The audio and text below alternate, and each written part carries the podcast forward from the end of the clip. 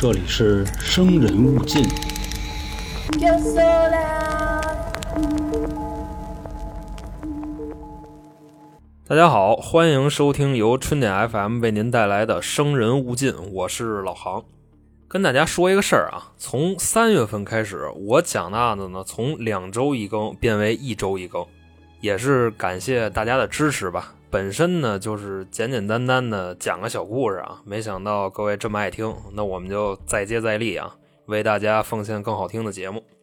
另外呢，再给大家发一个小福利啊，打开手机淘宝 APP，搜索“我爱小老航”，即可领取红包啊。消费的时候别忘了用啊。那行，我们就闲言少叙，书归正传。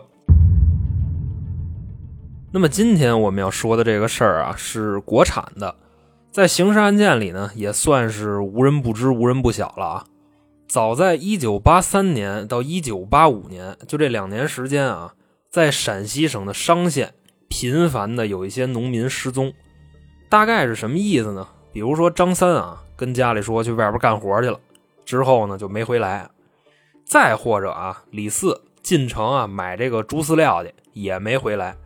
反正就到八五年的时候吧，公安局的失踪人口记录里边啊，大概就有四十多个丢的。因为就算是外出打工啊，基本上雇佣时间最长的也就是小几个月，而且并没有跨省。至于当时的商县人啊，甚至连西安都不想去，也就是在自己家门口的县城找找活。那么说，这些人到底去哪儿了呢？或者说，有没有一类人专门霍霍这些外出干苦力的农民呢？所以啊，我们把时间推回到一九八五年，和大家呢一探究竟。在一九八五年的五月份啊，有这么哥俩，哥哥呢叫杜长年，弟弟啊叫杜长英，两个人呢去城里赶大集。赶大集，各位都知道吧？但是那时候的集啊，跟现在的集还不太一样。那时候的大集啊，不光可以买东西啊，以钱换物，甚至可以以物换物。比方说啊，你拿着二斤撇来啊，跟人换俩驴肉火烧，反正就大概就这么个意思啊。兄弟俩这个弟弟啊，就杜长英，他呢准备给猪啊买点猪饲料，就自个儿逛去了。因为图便宜啊，就想买点那种老款的猪饲料。就比方说啊，现在的猪呢，主流可能是吃玉米粒儿，他呢就非得买黄豆壳。反正啊，就这东西特别不好找。然后这弟弟啊，指不定就上哪转去了。反正自打这哥俩一分开啊，这弟弟就再也没回来。然后家里人就着急啊，那找呗。但是不管怎么找都没信儿，一连呢就找了十多天，还是没消息。结果这哥哥呀就转到了一个地儿，是县里的造纸厂。就杜家的两兄弟啊，在这儿还有一表弟啊，在这个造纸厂当会计。杜长年呢就把这事儿啊跟表弟说了，说那个杜长英丢了，十多天都找不着人。你呢在县里上班，你也帮着找找呗。这表弟听到这儿啊就机灵一下，说哥，我得跟你说个事儿。前几天呀、有一人上我这儿来，拿着一个两块钱的条儿我一看这条上啊写的名字是杜长英，我就跟他说说杜长英是我表哥呀。我就问你这条，哎，你哪儿来的？这小子就说呀，杜长英欠他钱，拿这条顶账。这块儿啊，给大家介绍一下啊，这个造纸厂造纸啊，它需要那个原材料叫麦草。杜长英呢家里就是种这个的，就可以理解为啊，他经常给造纸厂供货。造纸厂呢有时候账上没钱，就会给他打一条，到时候呢拿着这个条过来结账来。后来这表弟啊就跟这人说说，你瞅你那个揍性，说我表哥能欠你钱。这条是不是你跟马路边上捡的呀？说，然后我就给他轰走了。后来啊，根据表弟的回忆啊，拿着这个条来领钱的这个人叫龙志民。这个人呢有一个特点，就是身高啊大概也只有一米五，所以特别的好认。当时啊，杜长年和这表弟就琢磨着，这龙志民可能知道杜长英的下落，就天天啊在县里逮他。反正没几天就逮着了。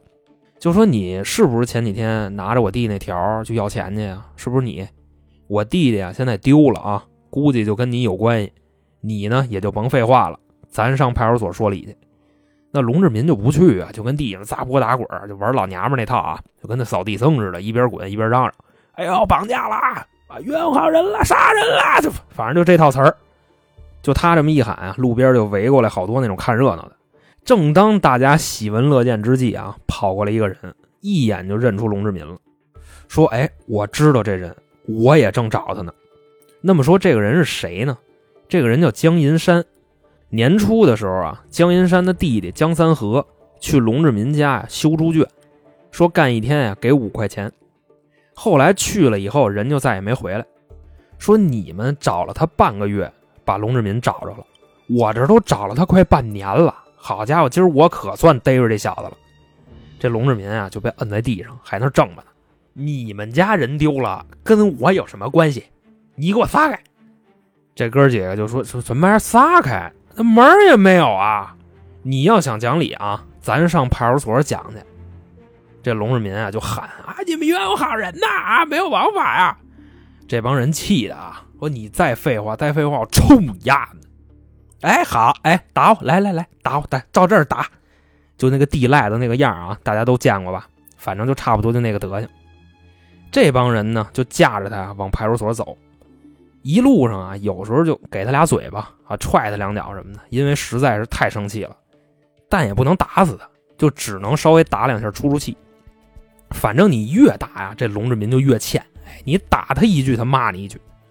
之后啊，到了这派出所，把这事儿一说啊，就刚才我说那堆啊，都来一遍。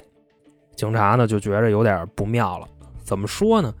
要是一个人失踪跟他有关系，兴许可能有什么误会；但是这两个人失踪都跟他有关系，那估计就是有事儿。行了啊，龙志民，你今天走不了了，你就踏实跟这待着吧。哎，你们不能这么对我啊！光听他们胡说就把我关这儿。那警察就看着他，你那意思冤枉你了呗？冤枉啊！我是我们村的先进，他们家人丢了跟我有什么关系？别别别别别，等会儿等会儿等会儿，你哪儿先进呀？上歌厅你先往里进啊！这龙民就急了，哎，你别瞧不起人行不行？我是我们村计划生育先进，八十年代我们村长亲自颁发的。这警察一琢磨，说这人脑子有毛病吧？就生一个孩子，这有什么可显摆的？哎，那我问问你，杜长英那个卖草条怎么会在你手里啊？他欠我钱呀，没钱给我，就把这条给我了，让我拿着上造纸厂要钱去。那杜长英之后去哪儿了？他去哪儿我哪知道啊？他那么大一人，他去哪儿还跟我汇报？那江三河呢？有人看你叫他上你们家干嘛去了？我让江三河上我们家帮我挖猪圈，啊，干了半天就完事儿了，晚上还跟我们家睡的，第二天就走了。就这个事儿啊，进展到这步就卡这儿了，就怎么连哄带吓唬的啊？就这几句话啊啊！我之前见过那俩人，去哪儿我不知道啊，就甭管你说什么，就都是这两句。几个人啊就跟里就陪着他玩呢，时不时啊还能冒出几句新鲜的啊，就啊我啊龙仙剑，知道吧？我是我们村计划生育标兵，积极响应国家政策，就生一个娃。哎，我八辈贫农，我知识分子，我遵纪守法。就真是啊，就这屋里这几个警察就都快吐了。你说是被他说服了吗？其实不是，只是这几个人啊就觉得他就是一神经病，就不想搭理他。那么说这个审讯大概过了多长时间呢？七个小时。当时啊已经是夜里了。这几个警察就分析说：“你瞅瞅这人啊，傻了吧唧的，跟个疯子似的啊，还那么点个咱之前不说过吗？龙志民也就一米五，你说就这么一缺的，这事儿能是他干的吗？不是？那你什么意思？你那意思放了他呗？这时候呢，边上岁数大点那警察就摆了摆手：“哎，先不忙，他不是昨天下午关进来的吗？询问时间有二十四小时，明天呀上他们家看看去，实在不行啊，下午再放。”多关押一会儿啊！那么些废话。转过天来呢，五月二十九号，天刚亮，两个警察呀就到了龙志民的住处。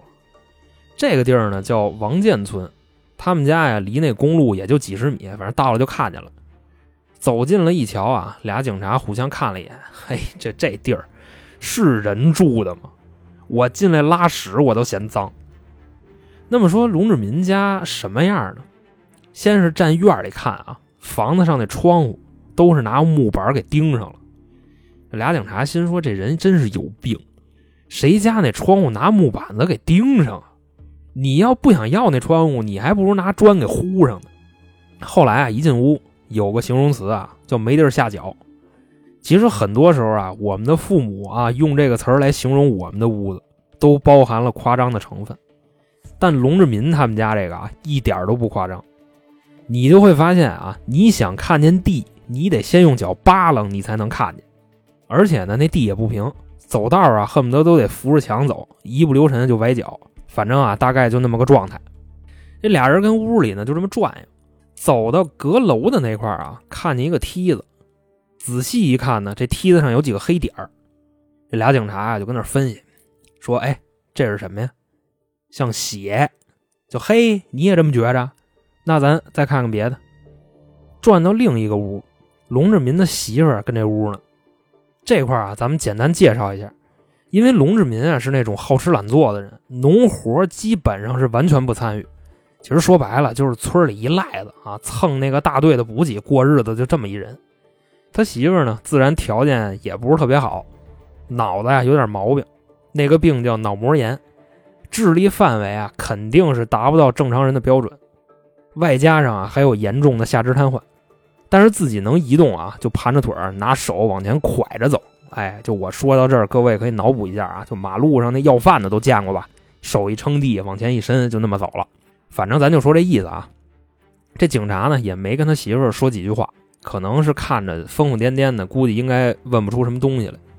结果呢，这龙志民这疯媳妇儿就说了一句话，直接把这俩警察就给定那儿了。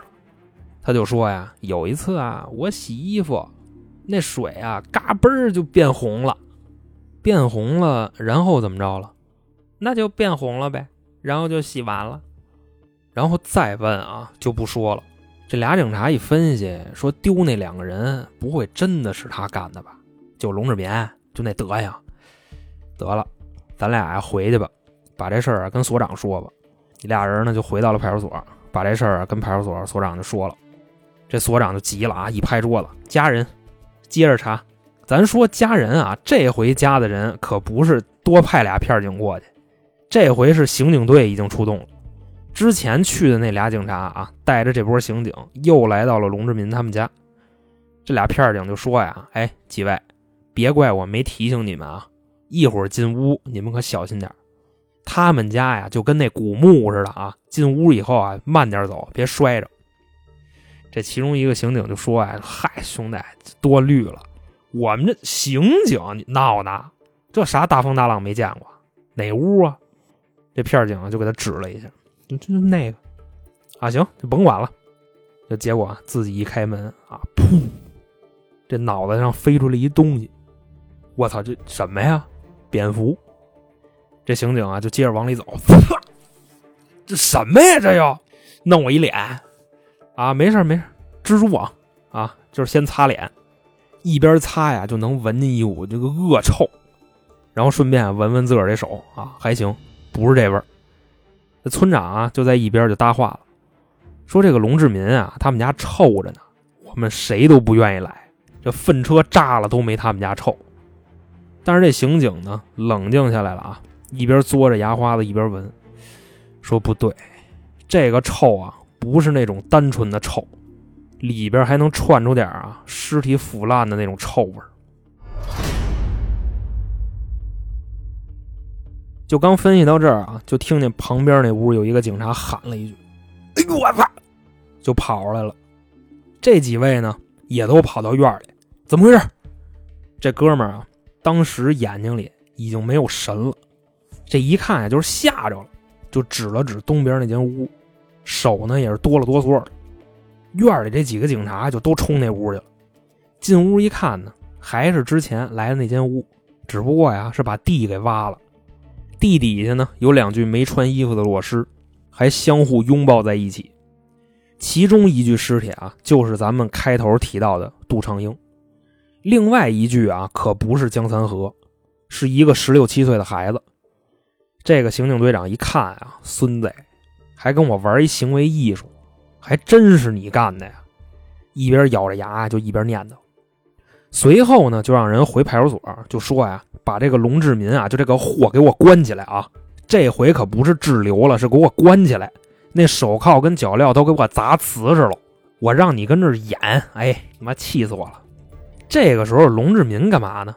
还在号里喊呢：“哎呦，冤枉好人啦！就老娘们撒泼打滚那套啊！哎，你们有没有王法呀？啊，哎呦，放人呀！”这个时候啊，过来一警察，哎哎哎哎，龙先进，先别喊了，干嘛不让我喊？放我呀！我还得回去给我媳妇做饭呢。啊，行了行了，龙先进啊，你这辈子都回不去了啊，知道吗？来来来来，过来过来过来，我送你个小礼物，啊，就手铐子、脚镣子，就什么套子、罩子，就全拿出来了，哗楞嘎嘣的全给带上了。这东西一带上啊，龙志民立刻就消停了，靠着墙，就那么往下出溜，都不是坐地上的啊，是出溜到地上，脑袋呀看着房顶子，哎，完喽！就在这间号里啊，就这么坐着，脑子里呢就开始过画。一边琢磨一边拿拳头捶地，我干嘛就非得拿那张条子去造纸厂换钱呢？结果那会计还是杜长英的表弟，你说这啥玩意儿？我当时怎么想的？你说，那咱们说这件事到底是怎么回事呢？那杜长英到底是不是龙志民杀的呢？其实是他杀的。五月十六号，在西关的长途汽车站，龙志民呢碰见了杜长英，俩人啊打了一招呼。老杜啊，现在忙啥呢？杜长英说：“我现在啊，主攻这个母猪的产后护理这一块啊，咱现在是养猪专业户了。今天来县里啊，买点这个饲料。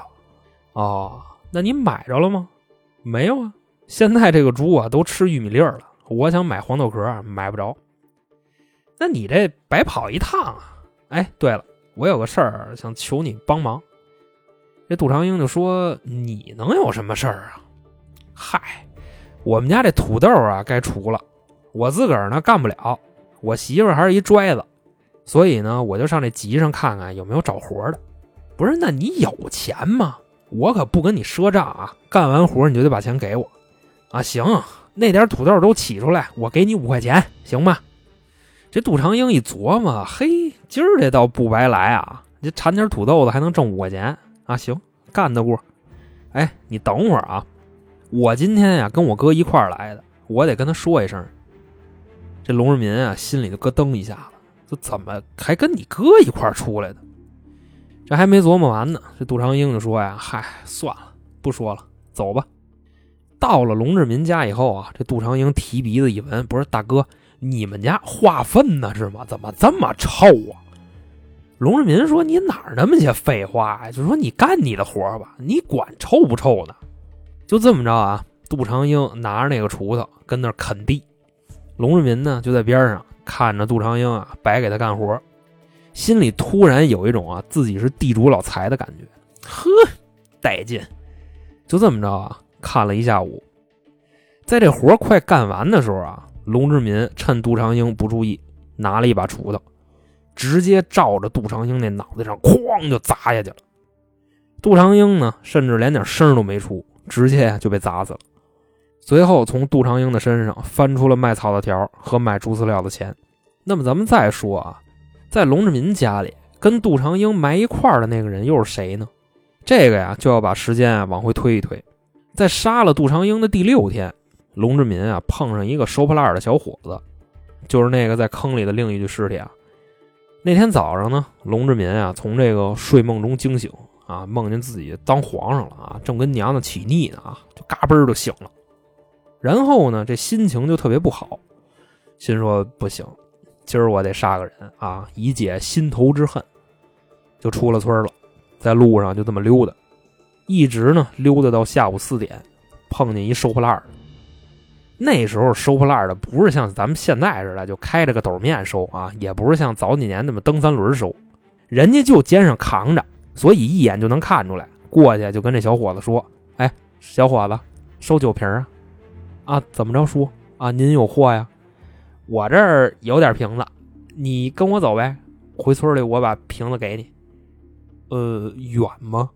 啊，不远，一会儿就到了。那您有多少瓶子呀？”龙志民这时候啊，你就能看出来他有多能编了啊。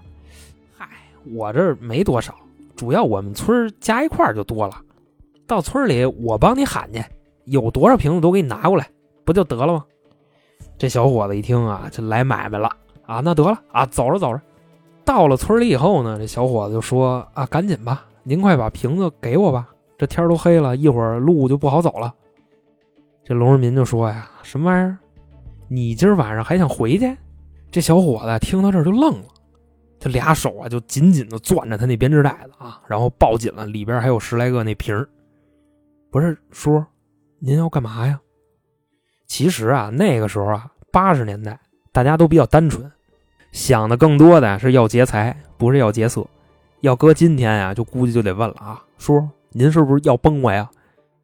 龙志民这时候啊，就一机灵，说：“哎呦，我操！我怎么把实话给说出来了？”就赶紧解释：“嗨，我那意思，要太晚了，你就跟我这凑合一宿呗。”这句话一说完啊，这小伙子表情啊就放松了不少。哎呦，吓我一跳啊！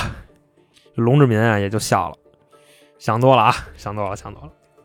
一会儿呢，我上村里就给你喊去啊。我们家有一收瓶子的，让他们都给送过来。你呢，在这帮我一小忙啊？啥忙啊？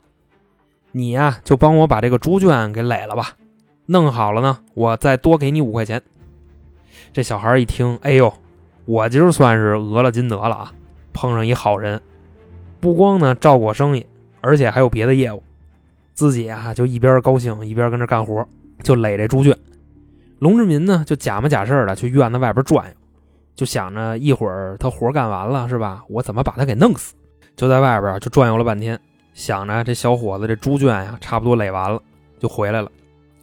这一进来呢，一看，呵，这都不用骗了呀！这小孩垒完猪圈累得够呛，直接在墙角就睡着了。这龙志民就走过来，轻轻的呀拿起了一个酒瓶，看着这小孩啊，我还没用过这个呢，我试试啊！啪的一下就歇这小孩脑袋上。那么说拿酒瓶打脑袋能给打死吗？要不说龙志民坏呢，你要是打脑门啊或者打头顶，肯定打不死。因为那块啊是人体最坚硬的地方，但人最脆弱的地方是哪儿呢？是后脑。这小伙子呀靠着墙睡着了，脑袋是低下的，正好就露着后脑。龙志民呢就这几瓶子下去就给砸死了。所以说朋友们啊，跟人打架千万不要打后脑啊，真打死了就爹妈白养了。其实这块玩笑了。那么说前面提到的还有一个人，就是江银山的弟弟江三河。那么他的死跟龙志民有关系吗？肯定是有。说白了啊，就是跟前面那两个人一样，都是给骗过来，然后呢白给他干活，最后啊给弄死。起初啊，在明面上呢有三具尸体，其中两具呢就是杜长英和这个收破烂的小伙子。那么另外一具尸体是江三河的吗？不是。另外一具尸体啊是个女的，装在一个化肥的袋子里。就在墙角就那么扔着，放这个化肥袋里啊，这块也是挺有招的，因为化肥臭啊，那股子臭味啊，估计能把死尸那味稍微遮上点但还是被找着了。那么江三河的尸体在哪儿呢？这块啊，咱们慢慢往后说。发现了第三具尸体以后啊，这件事啊，基本上已经轰动了当时的商州市了，当地的公安局长直接就到了，查，使劲查。还带来了好多武警，把这村子就给围了。当时啊，有村民反映说，他们家呀有个地窖，装萝卜用的。这几年呀，不知道为什么就给填上了。行啊，甭说了，挖。几个民警呢，就顺着村民指的位置就开始挖。也就十来分钟啊，铁锹碰着东西了，在这个坑里边啊，起出来九具尸体，整整齐齐的就摆放在坑里。各位啊。我在这说啊，可能没有什么概念。九具尸体，你们脑补一下那个场景。当时在场的民警啊，后来说啊，那个时候简直就是人间炼狱。这公安局长呢就说：“哎，停，别挖了，这事儿啊太大了，我得上报省厅。”留了一部分人在现场看着。公安局长呢就带着另一拨人回局里汇报去。路上啊，就直接捂脸嘬牙花子，琢磨着：我这局长啊，算是干到头了。这院里指不定还有没有呢。随便指了一个地方，就刨出来九个死人，再挖指不定怎么着呢。后来这事儿啊，不光到了省厅，基本上可以说是天庭震怒了。反正当时啊，衙门口的那些大官基本上全到了，顺着刚才那个坑往下挖，也就几铲子啊，下边还有一层。这回是多少呢？十一具尸体，算上刚才那九具啊，现在一共二十具尸体。一直到五月三十一号，在这一个坑里边，一共起出来三十三具尸体。据当时一个在现场参与挖掘的警员说啊，我们所有人基本上都垮了，恨不得我这每一铲子下去啊，心里都会默念一句：“可别再有了，可别再有了。”但是铲着铲着，总能碰上新的，真的啊，我都想死那坑里了。后来六月一号，在这个院子里又发现了一个新坑，这里边呢起出来八具尸体。六月五号。在龙志民家厕所的位置又发现一个坑，但这里边啊已经不是尸体了，是尸骨了，基本上呢就剩骨头了。后来刨出来一拼，四个。总结一下啊，第一个坑里边三十三具尸体，第二个坑里边八具尸体，第三个坑里边四具尸体，还算上他们家明面上的三具尸体，一共在这个院里啊找到了四十八具尸体。我觉着现场这个气氛啊，应该是不用我多说了。另外一边呢，随着挖掘工作的进行啊，消息也是没捂住，周边所有村镇的人啊，就全往这儿来了。有一大部分呢是来看热闹，还有一小部分是家里真的有人失踪了，跑过来啊认领尸首。有的人呢，甚至在这个人群里啊，就直接的放声痛哭了。反正当时现场就特别的乱。那么说，龙志民到底为什么要杀这么多人呢？后来审讯的时候啊，得出的结论无差别杀人。因为龙志民啊是那种好吃懒做的人，自认为读过几天书啊就是文化人了啊，所以不能干体力活。媳妇呢也没有劳动能力，智力也不正常，那得活着呀，那怎么办啊？就跑到县城的火车站和长途汽车站，高价雇人给自己干活，活一干完呢，就把人给弄死。